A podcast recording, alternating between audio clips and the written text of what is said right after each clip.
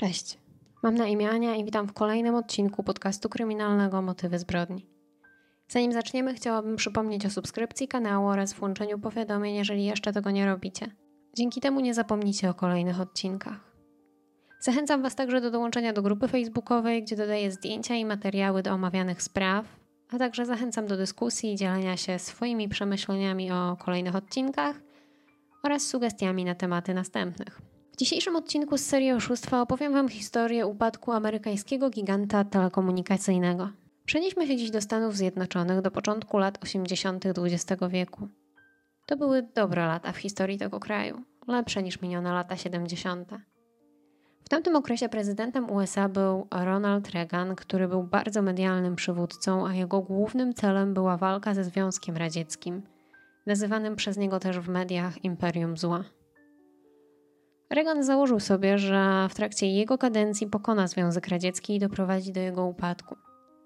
W celu spełnienia sobie danej obietnicy Reagan podjął pewne kroki wymierzone w swojego wroga. Między innymi przyspieszył wyścig zbrojeń, zapowiedział kosmicznie brzmiący plan wojen gwiezdnych, a także obiecał wsparcie ruchów odśrodkowych we wschodniej części Europy, takich jak choćby nasza Solidarność. Czasie jego prezydentury ZSRR chyliło się już i tak ku upadkowi, więc nie było trudno dobić wroga.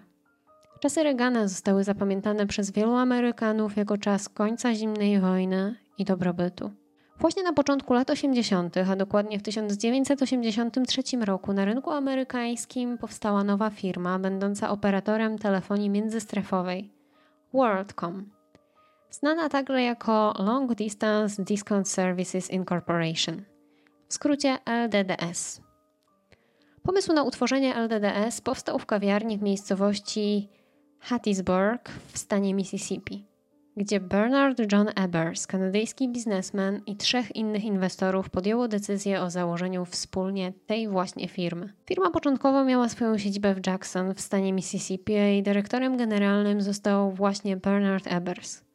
W 1985 roku Ebers objął stanowisko prezesa spółki. W tamtym momencie była to druga taka firma w całych Stanach Zjednoczonych zaraz po AT&T. Lata 80. były świetnym czasem na założenie firmy telekomunikacyjnej. Powoli pojawiały się telefony komórkowe i internet, więc do podziału był spory kawałek tortu. W 1989 roku firma stała się podmiotem publicznego obrotu już jako korporacja, po połączeniu z inną firmą o nazwie Advantage Companies Incorporation. Jednak czasy największego rozwoju firma wciąż miała przed sobą.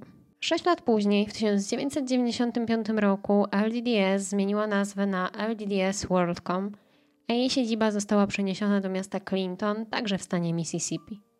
Swoją drogą są to miasta praktycznie połączone ze sobą, więc można uznać, że firma wyniosła się na przedmieścia. W latach 90. rosła coraz szybciej dzięki fuzjom z innymi firmami. Już w 1992 roku WorldCom miała swoje pierwsze duże przejęcie. WorldCom przelicytowało wtedy silnych graczy.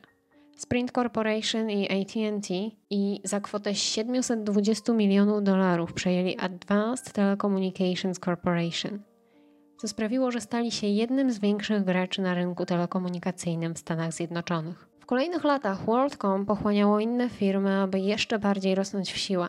4 listopada 1997 roku WorldCom połączyła się z firmą MCI Communications – ogłosili fuzję wartą 37 miliardów dolarów. Była to wtedy największa fuzja w historii Stanów Zjednoczonych. 15 września 1998 roku firma ponownie zmieniła nazwę z LDDS WorldCom na MCI WorldCom.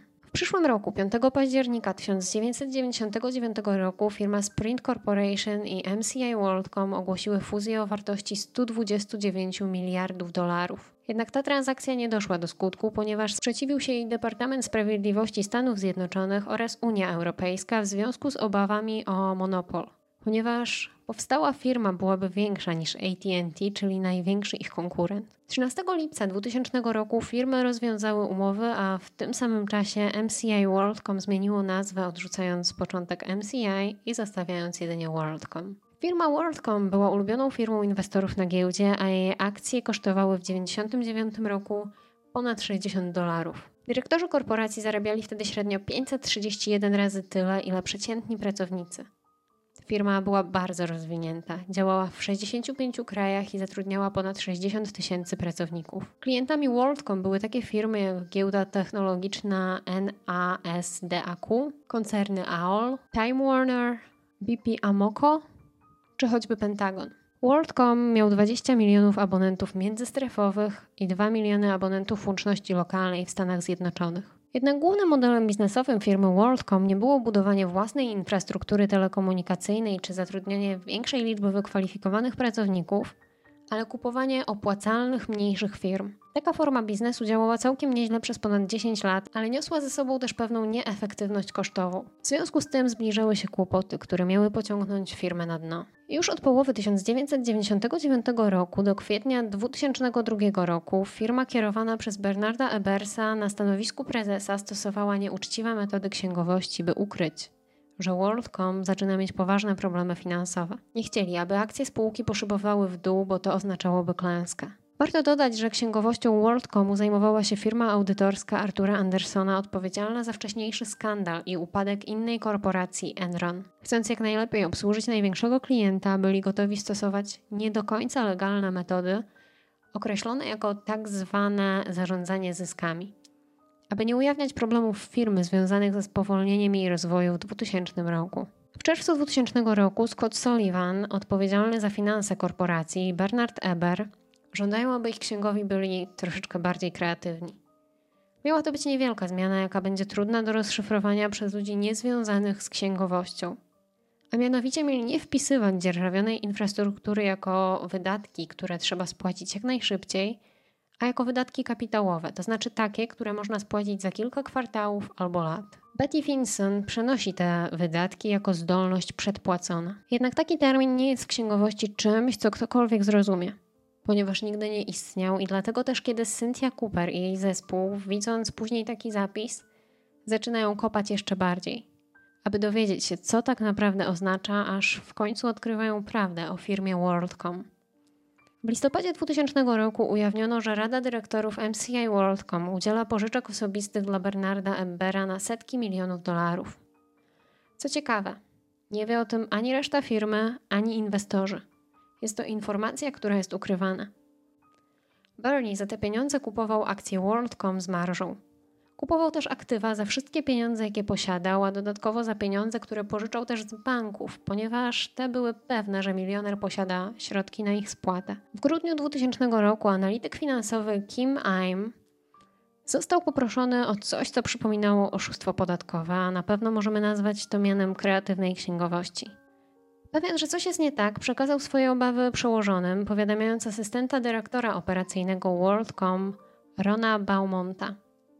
Postanowiono nie wdrażać tej procedury, jednak w 2001 roku AIM został zwolniony. AIM był z WorldCom do, od momentu, kiedy miała miejsce fuzja WorldCom z MCI od mniej więcej 1997 roku późniejszym wywiadzie wspomniał, że przez lata był zaniepokojony tym, w jaki sposób były księgowane wydatki MCI i miał nadzieję, że kiedy WorldCom przejmie firmę, sytuacja się poprawi. Ale nic takiego nie miało miejsca. Wywiad Aima został przeczytany przez kierownika audytu wewnętrznego centrali WorldCom w Clinton, który w końcu zasugerował swojej przełożonej Cynthia Cooper, aby rozpoczęła zaplanowany audyt wydatków inwestycyjnych. I tak też się stało pod koniec maja. Wyszło na jaw, że firma stosowała nieuczciwe metody rachunkowości. Po pierwsze, księgowali część kosztów na opłaty za korzystanie z sieci innych firm jako inwestycje, a z drugiej strony fałszowano przychody firm. Dzięki temu firma wykazała w 2001 roku całkiem niezły zysk zamiast sporej straty, jednak faktycznie pieniędzy nie było. WorldCom chciał za wszelką cenę utrzymać dobre notowania na Wall Street. Na początku 2002 roku akcje WorldCom spadły do około 15 dolarów za sztukę, co było rekordowym 75% spadkiem. Uwolnione zostaje wtedy 9 milionów akcji spółki WorldCom w celu pokrycia depozytu zabezpieczającego. Natomiast Bernard Eber rezygnuje z pozycji prezesa WorldCom, jednak ma do końca życia otrzymywać 1,5 miliona dolarów rocznie Bureau of Jackson w oddziale WorldCom oraz opłaconego przez WorldCom asystenta administracyjnego. W czerwcu 2002 roku niewielki zespół audytorów wewnętrznych kierowany przez Cynthia Cooper pracował często po nocach i w tajemnicy, aby zbadać sprawę i ujawnić oszustwo na skalę prawie 4 miliardów dolarów. Cynthia Cooper i jej team ujawnili właśnie największe oszustwo księgowe w historii Stanów Zjednoczonych. Warto wspomnieć, że to nie był dobry czas dla amerykańskich korporacji, ponieważ mniej więcej rok wcześniej zostało wykryte oszustwo korporacji Enron, które do skandalu WorldCom było największym w Stanach. Jednak WorldCom utrzymało swój tytuł największego oszustwa aż do wykrycia ogromnego oszustwa Bernarda Madoffa, o którym mówiłam Wam w poprzednim odcinku. Kiedy skandal wyszedł na jaw, a media w całych Stanach nie mówiły o niczym innym, akcje WorldCom spadły do 9 centów, aż w końcu nikt nie chciał ich kupować. Firma nie mogła zrobić nic więcej, jak ogłosić upadłość. Według amerykańskiego prawa dawało im to wtedy 12 miesięcy ochrony przed wierzycielami, a w tym czasie firma mogła spróbować ewentualnej sprzedaży tego, co z niej zostało. Amerykańska Komisja do Spraw Giełdy i Papierów Wartościowych skierowała sprawę przeciwko WorldCom do sądu w związku z oszustwami księgowymi. To, co zostało z WorldCom, zostało ponownie przekształcone na MCI, a siedziba firmy została przeniesiona z Clinton do Ashburn w stanie Virginia. Menedżerowie MCI, którzy przejęli wyższe stanowiska po fuzji z WorldCom, postanowili przywrócić swoją firmę. W maju 2003 roku otrzymali od Departamentu Obrony Stanów Zjednoczonych kontrakt na budowę sieci telefonii komórkowej w Iraku. Wartość tego kontraktu to jakieś 45 milionów dolarów. W lutym 2005 roku firma MCI została kupiona przez Verizon Communications za kwotę 7,600 miliardów dolarów. Natomiast WorldCom musiało zapłacić karę w wysokości ponad 2 miliardów dolarów pokrzywdzonym inwestorom. W 2002 roku Bernie Ebbers i Scott Sullivan, odpowiedzialny za finanse korporacji, zostają oskarżeni o oszustwa finansowe. Bernard Ebers zostaje skazany na najwyższą karę, aż 25 lat pozbawienia wolności, co oznaczało dla niego właściwie karę dożywocia. I tak też się stało, ponieważ w 2020 roku zmarł w więzieniu. Scott Sullivan także został skazany na karę pozbawienia wolności, jednak o wiele mniejszą, bo na 5 lat. Został też przez sędziego określony mianem architekta oszustw w WorldCom. Myślę, że tę historię można zakończyć słowami Cynthia Cooper. Ludzie nie budzą się i nie mówią. Myślę, że dzisiaj zostanę przestępcą.